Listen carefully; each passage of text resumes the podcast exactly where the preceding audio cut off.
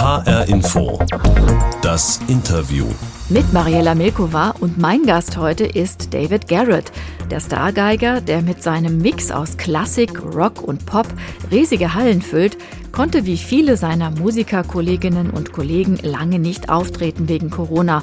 Auch ihn treibt der Krieg in der Ukraine um. Ich glaube, dass man als Künstler, als Musiker schon die Verantwortung hat, sich zu äußern. Musik verbindet, Musik heilt. Dementsprechend haben wir natürlich das Privileg, unseren kleinen Beitrag dazu zu geben. Sagt David Garrett, dessen Familie zum Teil ukrainische Wurzeln hat. Wie schaut er auf den Krieg? Wie wirkt sich der Krieg auf die Kulturszene aus? Und was kann Musik bewirken in diesen Zeiten? Darüber spreche ich jetzt mit David Garrett in H-Info, das Interview. Hallo David. Hallo Mariella. Du hast dir gewünscht, dass wir uns duzen, deswegen mache ich das jetzt auch. Bist du ein Nachrichtenjunkie? Verfolgst du gerade intensiv die Nachrichten oder sagst Ja. du, nee, das halte ich nicht aus, ich muss mich ablenken irgendwie? Ich finde, Informationen ist immer wichtig. Das heißt, ich halte mich so äh, nah wie möglich momentan an, an Nachrichten, so wie das viele andere momentan auch tun. Und ähm, ja, es ist schrecklich, aber ich finde, gerade vor solchen Bildern darf man nicht die Augen verschließen. Ganz im Gegenteil. Äh, Ich bin, gehöre nicht zu den Menschen, die dann sagen, eh, das äh, tangiert mich nicht. Ganz im Gegenteil, das ist etwas, was uns alle was angeht. Dementsprechend äh, schaue ich mir das natürlich an und kann auch von meiner Seite nur, wie alle anderen, hoffen, dass es da so schnell wie möglich eine diplomatische Lösung geben muss. Denn was da gerade passiert, das ist herzzerreißend und das muss sofort ein Ende haben. Du hast ja zum Teil ukrainische Wurzeln. Deine Oma väterlicherseits stammt Ja. aus Kiew, Genau. war aber dann schon in den 40er Jahren nach Deutschland Ja. geflüchtet. Richtig. Ähm, ist das ein Thema in deiner Familie? Redet ihr drüber? Ja, in der Familie ist Politik grundsätzlich ein Thema und äh, das geht uns natürlich sehr nahe. Da, du hattest es vorher kurz angesprochen, meine Großmutter, äh, also die Mutter äh, von meinem Papa, aus Kiew damals in der Nacht- und Nebelaktion geflüchtet ist. Ähm, ihr Vater wiederum äh, in, in, in ein Konzentrationslager in Sibirien äh, verschleppt worden ist und sie ihn nie wieder gesehen hat. Also das sind Momente, die jetzt gerade wieder und Geschichten, die ich aus Kindheit von meiner Oma noch mitbekommen habe. Äh, Das kommt jetzt alles auch noch so ein bisschen wieder hoch, äh, gibt mir natürlich auch eine Perspektive, die, die sehr persönlich halt auch ist momentan. Eben, eben. Ja. Und du fühlst dich, würdest du sagen, dieser ukrainischen Kultur auch immer noch nah? Hammer, ich fühle mich grundsätzlich jeder Kultur nah. Ich, ich kann jetzt auch nicht behaupten, dass wenn ich, also ich, ich habe ja auch viel in Osteuropa gespielt, auch in Russland gespielt. Ich hab im, bin immer herzlichst empfangen worden und ich äh, tue mich schwer, äh, Russland über einen Kamm zu sch sch- scheren. Ne? Also, dass man Also nicht alles Russische ist nein, böse. Mhm. Nein, das, das, ist, das ist auch so eine Denkweise vom Kalten Krieg. Da, da, das, das werde ich nicht machen. Und äh, natürlich ist es ein, ein furchtbarer Krieg, der von dem Regime in Russland angefangen worden ist. Und da kann man nichts schönreden. Und ich bin der Letzte, der das tut. Es ist trotzdem Putins Krieg und nicht Russlands Krieg. Und äh, da müssen wir nicht nur schwarz-weiß denken. Man kann nachlesen in deiner Autobiografie, ich komme jetzt nochmal auf deine Oma zurück, sie Ja. sei für dich immer ein sowas wie ein Schutzhafen gewesen, eine natürlich. Seelentrösterin, wenn dein Vater dich zu sehr genervt hat mit zu viel Üben und so, ne? Ja, absolut. Jetzt muss man aber auch sagen, mein, äh, mein Papa hat wegen seiner Mama damals auch angefangen, Geige zu spielen. Also die Musik, das Musikalische kommt irgendwie ein Stück weit schon aus, aus der Richtung.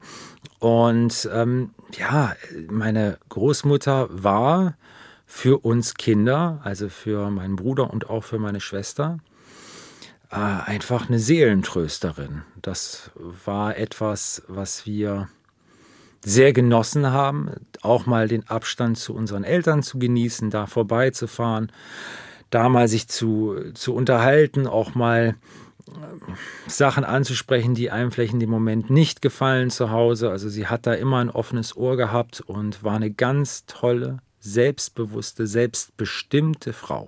Und wie du schreibst, hat sie den besten Borsch der Welt gemacht. Hat sie. Diese und das immer, Suppe mit roter Beete und Weißkohl. immer zu äh, meinem Geburtstag. Das war von mir auch immer gewünscht und ist bis jetzt bis zum heutigen Tage eins meiner Lieblingsgerichte. Also du hast viele Bezüge zur Ukraine, hast du ja auch gerade schon gesagt, und Konzerte dort Oft, gespielt, ja, ja. ja, und es waren, glaube ich, auch in diesem Sommer neue Auftritte geplant. Ja. Was passiert denn jetzt damit? Die finden nicht statt, oder? Ja, das, äh, die Produktionsfirma Arbeit versucht momentan natürlich äh, mit denen zusammenzuarbeiten, aber das ist jetzt gerade wirklich schwierig für die Fans irgendwie Ersatztermine zu finden.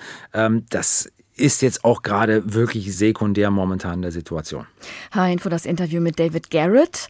Wir haben ein Ritual in der Sendung. Das ist unsere Interviewbox. Die steht hier neben mir. Das ist eine kleine Box aus Plastik. Und die befüllen wir neu für jeden Gast und tun da was ganz Besonderes rein. Und da wir jetzt über Leitung verbunden sind, du bist in Berlin, ich bin in Frankfurt, habe ich dir was zum Hören reingetan. Und ich öffne mal. Und du hörst bitte genau hin.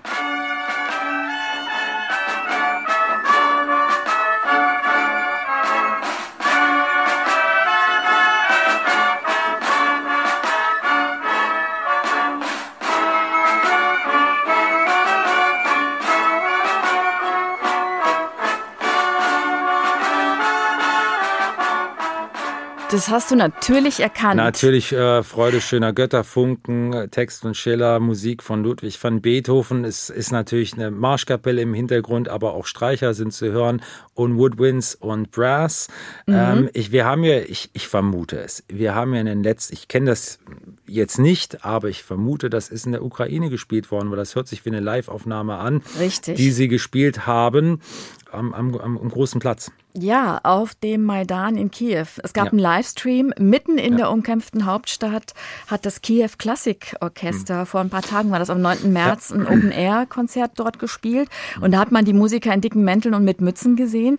Hm. Und der Dirigent Merman Makarenko hat dann später dazu in der Tagesschau gesagt, das ist eine Aktion für den Frieden, ein Appell an die Menschlichkeit.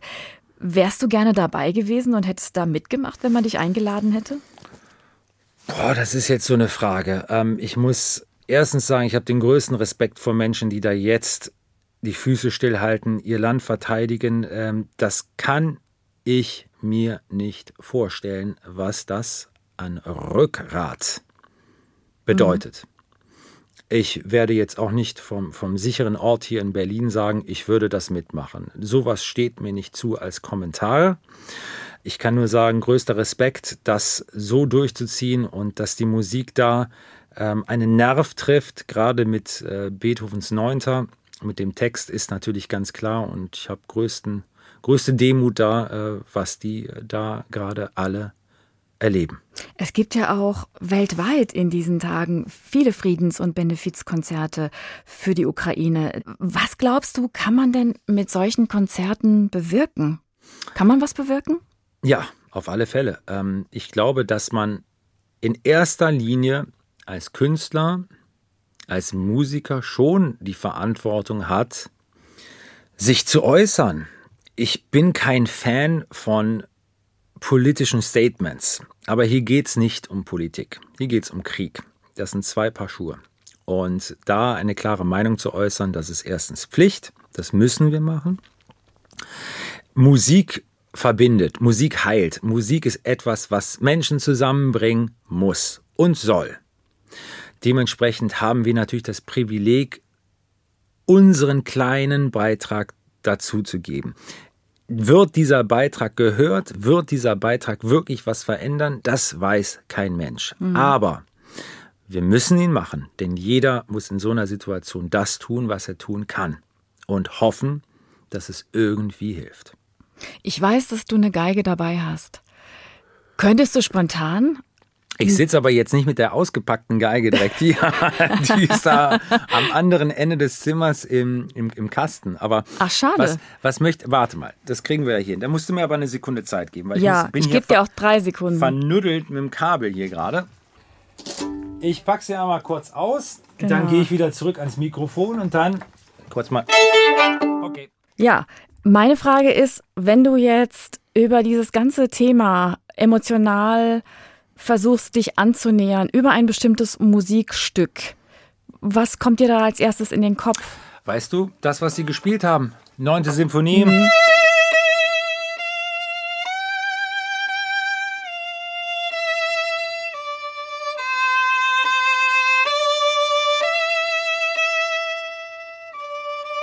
Ich meine, es gibt ja nichts Wichtigeres, als dass wir uns immer wieder bewusst werden, wie verrückt ist es, dass man das sagen muss, dass wir auf einem kleinen blauen Planeten in der Mitte von Unendlichkeit und Nichts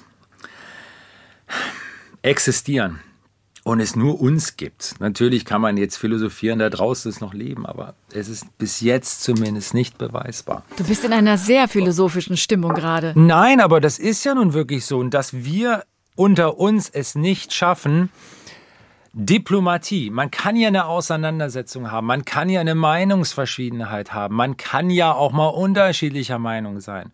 Aber im Endeffekt sitzen wir alle im selben Boot. Und das bricht mir das Herz, dass die Geschichte, die wir haben weltweit, mit ganz schlimmen Dingen. Ich rede nicht nur von Deutschland. So viel Mist ist in der Geschichte passiert. Und wir reden immer von, ja, wir haben daraus gelernt und wir sind gewachsen als Gesellschaft und als Gemeinschaft und zusammengerückt. Immer so viele schöne große Worte. Und dann sieht man, was jetzt gerade passiert. Und ich freue mich natürlich, dass Europa jetzt gerade auch zusammenwächst. Und das ist auch schön. Aber die Situation, die es gerade hier gibt, die, die hat keiner für möglich gehalten. Das macht einen wirklich ohnmächtig. Und ich hätte das nicht erwartet, dass du da wirklich so emotional bist. Das beeindruckt mich gerade total. Das geht ja nicht spurlos an, an, an Menschen vorbei. Ja. Und vor allem an, an das, das, wenn das einen kalt lässt, dann, dann muss man zum Psychologen. Also das ist, das ist hart. Das ist, das er das erinnert mich an Schwarz-Weiß-Filme. Also das, das, das darf es doch heutzutage nicht geben. Und da, da möchte ich noch mal, da möchte ich noch mal an einer Stelle nachhaken. Wenn wir jetzt mal drauf gucken, was gerade in der Kulturszene los ist. Also darum ja. mord es ja wegen Putins Angriff total. Ja. Die einen sagen, wir müssen russische Künstler und Künstlerinnen boykottieren. Die anderen sagen, nein, generell ausschließen, das ist nicht richtig. Ja, Aber dann, dann gibt's ja schon hm. die ersten großen Namen, der Dirigent Gergiev und Anna Netrebko, die äh, keine Auftritte mehr machen äh, können. Die haben es ab, selber abgesagt. Und unter anderem, ja, Entscheidung. Ja, weil ja. sie nicht auf Distanz gehen zu Putin. Äh, das ist ein wie, ganz, ganz kompliziertes Thema. Wie ist Und deine ich, Haltung dazu? Meine Haltung ist differenziert. Sehr, sehr differenziert. Ich möchte ein bisschen ausholen, weil das Thema ist so komplex, das kann man nicht in zwei Sätzen durchkauen. Erstens, Gergiev und Anna Netrebko sind großartige klassische Musiker. Das ist mein erstes Statement. Ich muss auch sagen, ich kenne nicht die genauen Aussagen, die sie getroffen oder nicht getroffen haben. Falls dem so ist, dass sie sich nicht gegen den Krieg geäußert haben, ist das natürlich kein gutes Zeichen. Ich würde mir persönlich wünschen, dass man da äh, um die Ecke kommt und sagt, nein, das ist gerade eine Katastrophe, was passiert. Ja, meine persönliche Meinung. Ich gehe allerdings noch einen kleinen Schritt weiter. Ich hoffe, ich ecke damit nicht an. Ich kann mir sehr, sehr gut vorstellen, dass russische Musiker und russische Künstler, die hier in Europa oder weltweit große Erfolge feiern, weil sie auch erstklassische Musiker sind, die haben doch alle Familie auch in Russland. Und würde, ich frage mich selber nachts, wenn man darüber nachdenkt, wenn ich jetzt die Hälfte meiner Familie in Russland haben würde, würde ich mich trauen, so radikal mich gegen jemanden zu wenden, aus Angst, dass der eigenen Angehörigen nicht was mal passiert. erlaubt, dass in Moskau oder in Russland das Wort Krieg in den Mund nehmen darf, mhm. dass es 15 Jahre Knast bedeutet. Ich frage dich mal jetzt, wenn du russischer Abstammung bist und du hast eine weltweite Karriere und du hast allerdings viele deiner Familienmitglieder selber noch in Russland, Würdest du dich das trauen in der momentanen Situation? Ich kann es nicht mit Ja beantworten. Würde ich diplomatischer oder diplomatisch handeln in so einer Situation? Ja. Aber würde ich mich mit breiter Brust hinstellen und sagen, das ist ein Despot, ein Diktator, ein Tyrann? Ich weiß es nicht. Darf man Kulturschaffende überhaupt unter Druck setzen, sich politisch zu positionieren? Oder muss man die Politik rauslassen ich finde aus der es, Kunst? Ich finde, es wird äh, momentan eine. Es, es, man macht es sich zu einfach gerade. Es ist gerade ein bisschen sehr viel Schwarz-Weiß. Und wie gesagt, ich habe auch oft in Russland gespielt. Ich kenne tolle Menschen da.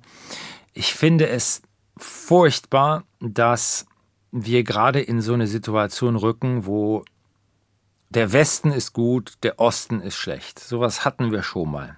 Und ich glaube, wir müssen Menschen beurteilen und nicht Regionen und einfach sagen, die machen alles falsch. Ich finde es auch furchtbar. Gibt es auch die, die Berichte, wo, wo Russen, die in Deutschland hier seit Jahrzehnten oder viele, viele Jahre leben und die werden jetzt irgendwie gemobbt oder so und, und, und aggressiv behandelt. Also das kann ja auch nicht Sinn, Sinn und Zweck sein. Also ich finde diese Differenzierung, dieses Menschliche, das darf uns nicht abhanden gehen. Wir dürfen nicht schwarz-weiß denken. Ja, bei Putin können wir schwarz-weiß denken, denn das ist relativ klar, warum, wieso und weshalb. Und dass das nicht etwas ist, was, was in keiner Weise tolerierbar ist, was gerade passiert, das ist ganz klar. Aber wir müssen auch andere Sachen nach ähm, der Situation beurteilen. Und da kann man nicht flächendeckend sagen, nur weil jemand russischer Abstammung ist, hat der mit, ist der Putin-Sympathisant. Also ich möchte einfach nur sagen, es gibt immer eine Geschichte.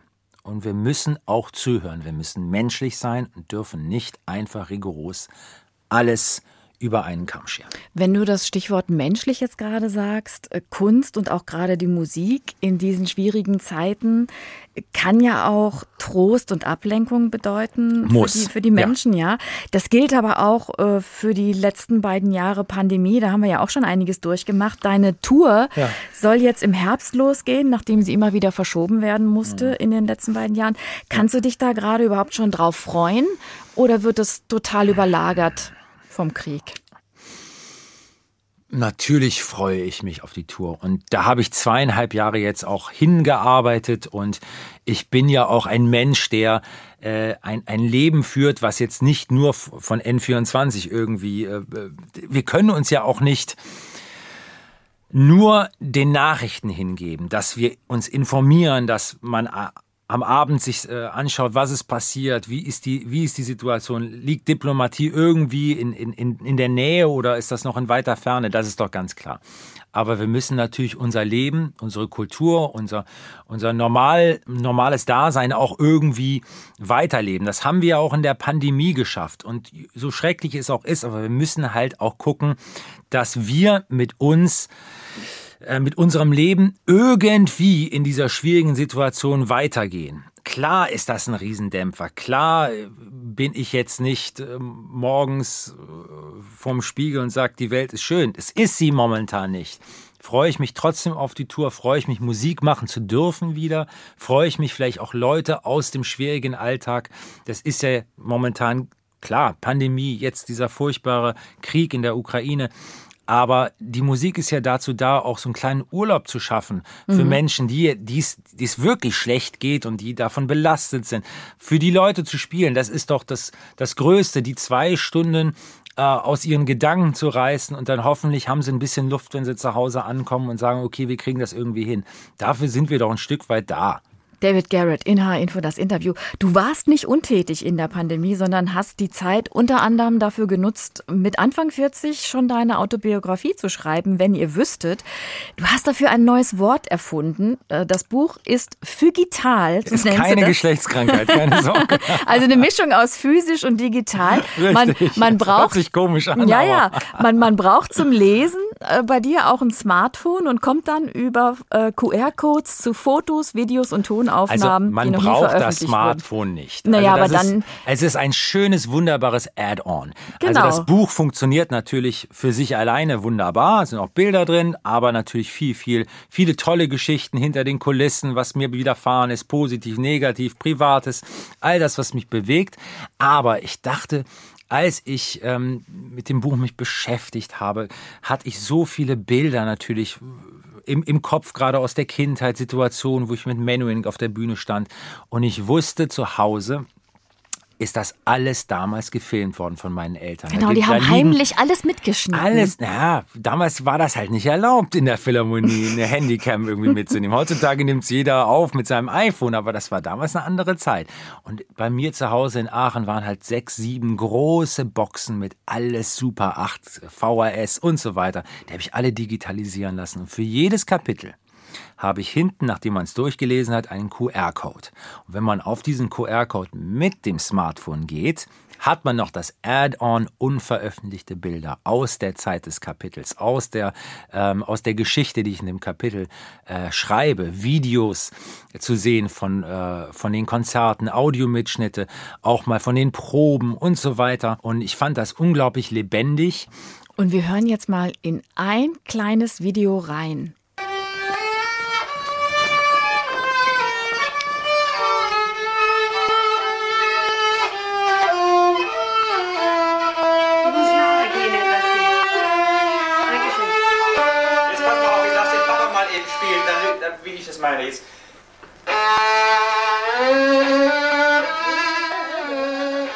So, Ja, das war David Garrett im Alter von fünf Jahren, glaube ich, ne? vier Jahre. Vier Jahre, die Ich habe ersten, eine Woche, irgendwie zwei Wochen gespielt, ja. die ersten Versuche. Und es klingt so ein bisschen nach Zahnschmerzen. Also, falls wir noch Zuschauer haben, Dankeschön fürs äh, Weiterhören. Jetzt weiß ich auch, warum du den Ausdruck Wunderkind nicht magst. Hammer, ich wollte mit diesem Buch auch mal damit ein bisschen aufräumen, weil das ist halt so ein, äh, so ein Mythos über Jahrhunderte, der, sagen wir es mal so, nicht der Wirklichkeit, der Realität entspricht. Und dementsprechend, ich habe ja kein Problem, kein Wunderkind zu sein. Ich war sicherlich wundersam und ich war sicherlich auch sehr talentiert. Aber dieses Mythos Wunderkind in dieser Form, wie wir es verstehen von der Seite des Publikums, das gibt es nicht. Bei dir zu Hause war Perfektion der Maßstab. Disziplin und Druck und keine unbeschwerte Kindheit. Nicht nur bei mir, das war bei Wolfgang Amadeus Mozart genauso, bei Ludwig van Beethoven, bei Niccolo Paganini. Du und so. vergleichst dich jetzt aber mit den ganz. Ich nein, nein, nein. Ich, ich vergleiche mich nicht damit. Ich benutze den Begriff Wunderkind und Mhm. ich habe jetzt ein paar Beispiele genannt, wo dieser Begriff natürlich auch gefallen ist. Jetzt kann man natürlich debattieren, ob unsere Kultur ein ein Stück weit etwas ärmer wäre, wenn diese jungen Menschen oder Kinder nicht so früh auch mh, ja gedrillt irgendwie geworden sind. Das sind sie. Bist das, du deinem Vater heute dankbar für diesen Drill? Oder und ist ja, eure also Beziehung ich- noch ich- schwierig? Ich, oder? ich werde jetzt nicht sagen, Dankeschön, aber ich werde auch nicht sagen, ey, was hast du gemacht? Also das ist mittlerweile mit dem äh, nötigen Abstand so, dass ich es nachvollziehen kann. Die Fehler, die er gemacht hat, habe ich ihm verziehen. Und äh, auf der anderen Seite bin ich ja doch irgendwie auf meine eigenen Beine dann später gefallen. Und ich führe ja kein schlechtes Leben. Ich glaube, das hilft natürlich, dass man rückblickend da etwas entspannter ist. Ich habe noch ein Wort für dich, das ich dir mal zuwerfe, weil ich genau weiß, du magst es nicht. Ein Reizwort, Crossover. Ach ja, es ist nicht mein Lieblingsbegriff. Am Anfang habe ich mich immer so ein bisschen dagegen gewehrt. Mittlerweile, äh, es gibt ja kein Synonym für Crossover. Was soll ich sonst sagen? Das ist dieser, dieser Mix aus Klassik und Pop, für den dich einige Klassikfans Ja. nicht mehr mögen. Da musstest du ja viel Kritik einstecken. Hammer, solange man 400.000 CDs verkauft vom Beethoven Violinkonzert ähm, und mit den großen Dirigenten spielt, Aufnahmen mit Meta, Supi Meta macht und Israel Philharmonic und äh, mit Christoph Eschenbach und London Philharmonic spielt. Also ich möchte das mal so formulieren. Natürlich kriegt man die ein oder andere schlechte Kritik. Das ist doch völlig normal. Wer hat das nicht bekommen? Und ich will jetzt nicht wieder irgendwelche Leute zitieren, weil sonst sagst du, ich vergleiche mich mit denen. Aber die, die Du bist schon selbstbewusst. die, die, warum soll ich das nicht sein? Ich kann was. Aber die, die ich vorher genannt habe, fallen auch in die Rubrik. Wir haben alle mal auch wirklich schlechte Kritiken bekommen. Auch die ganz, ganz großen. Ich fühle, ich sehe das nicht als, als sch- schlimmen, als schlimm an. Der Maßstab ist aber, wer spielt mit dir? Hör mal, wenn ich nur mit einem drittklassigen Orchester die ganze Zeit spielen würde, das, da würde ich hinterfragen, warum.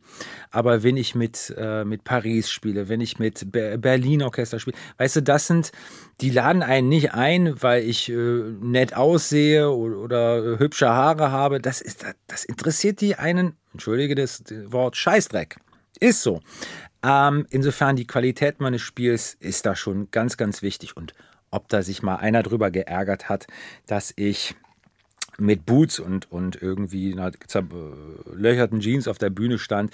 Natürlich kann das passieren. Auf der anderen Seite, ich bin ja nicht blauäugig. Ich habe diesen Weg ja nicht eingeschlagen und habe gedacht, die legen mir alle den roten Teppich auf die, vor die Füße.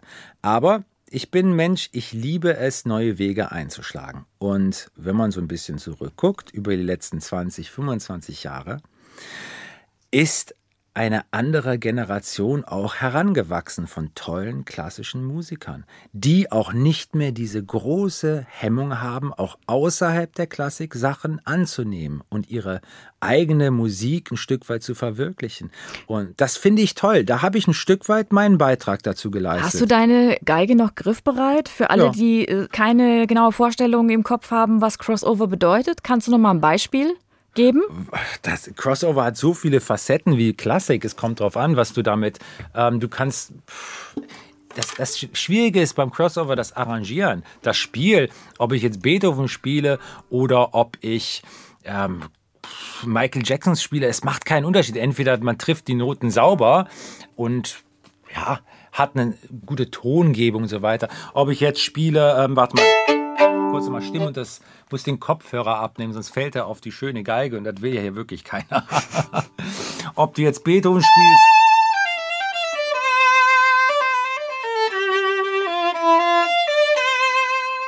Oder ob du einen Soundtrack von Disney machst. Von der Schöne, Die Schöne und das Biest. Muss ein schönes Legato sein und ein schönes Vibrato.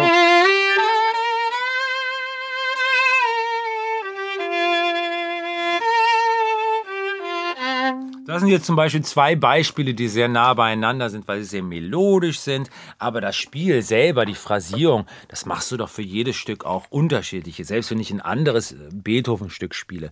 Du musst dich doch als Musiker immer auf das jeweilige Stück einstellen. Und die Geige ist ein sehr ähm, melodiöses Instrument, aber halt auch ein virtuoses Instrument. Und ob du jetzt Paganini spielst, hier warte ich mal.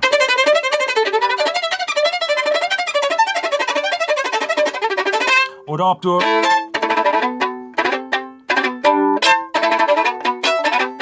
Oder Asturias. Basiert doch eigentlich auf ähm, gute Bogenführung, Intonation ein Stück weit natürlich. Auf die Basics, ja. Und die Basics. Ich mache ja nichts, äh, es ist ja keine, ke- keine Zauberei. Es Würdest ist- du denn, würdest du denn sagen, dass du nach den vielen Jahren des Experimentierens, was dir ja auch Spaß macht, bei dir selbst angekommen bist? Bei dem, wie du wirklich bist? Das ist jetzt eine abstrakte Frage. Ich, äh, ich bin immer so, wie, wie ich wirklich bin. Du meinst jetzt auf, auf, auf die Musik bezogen. Äh, ich bin neugierig. Insofern kann ich, für mich ist das ein Entwicklungsprozess. Ja, heute bin ich so, wie ich heute bin und hoffentlich bin ich morgen ein bisschen anders, weil ich was dazugelernt habe. Dankeschön, David Garrett. Bitteschön. Das war H-Info, das Interview. Den Podcast finden Sie wie immer in der ARD-Audiothek, bei Spotify und überall da, wo es gute Podcasts gibt. Mein Name ist Mariela Milkova.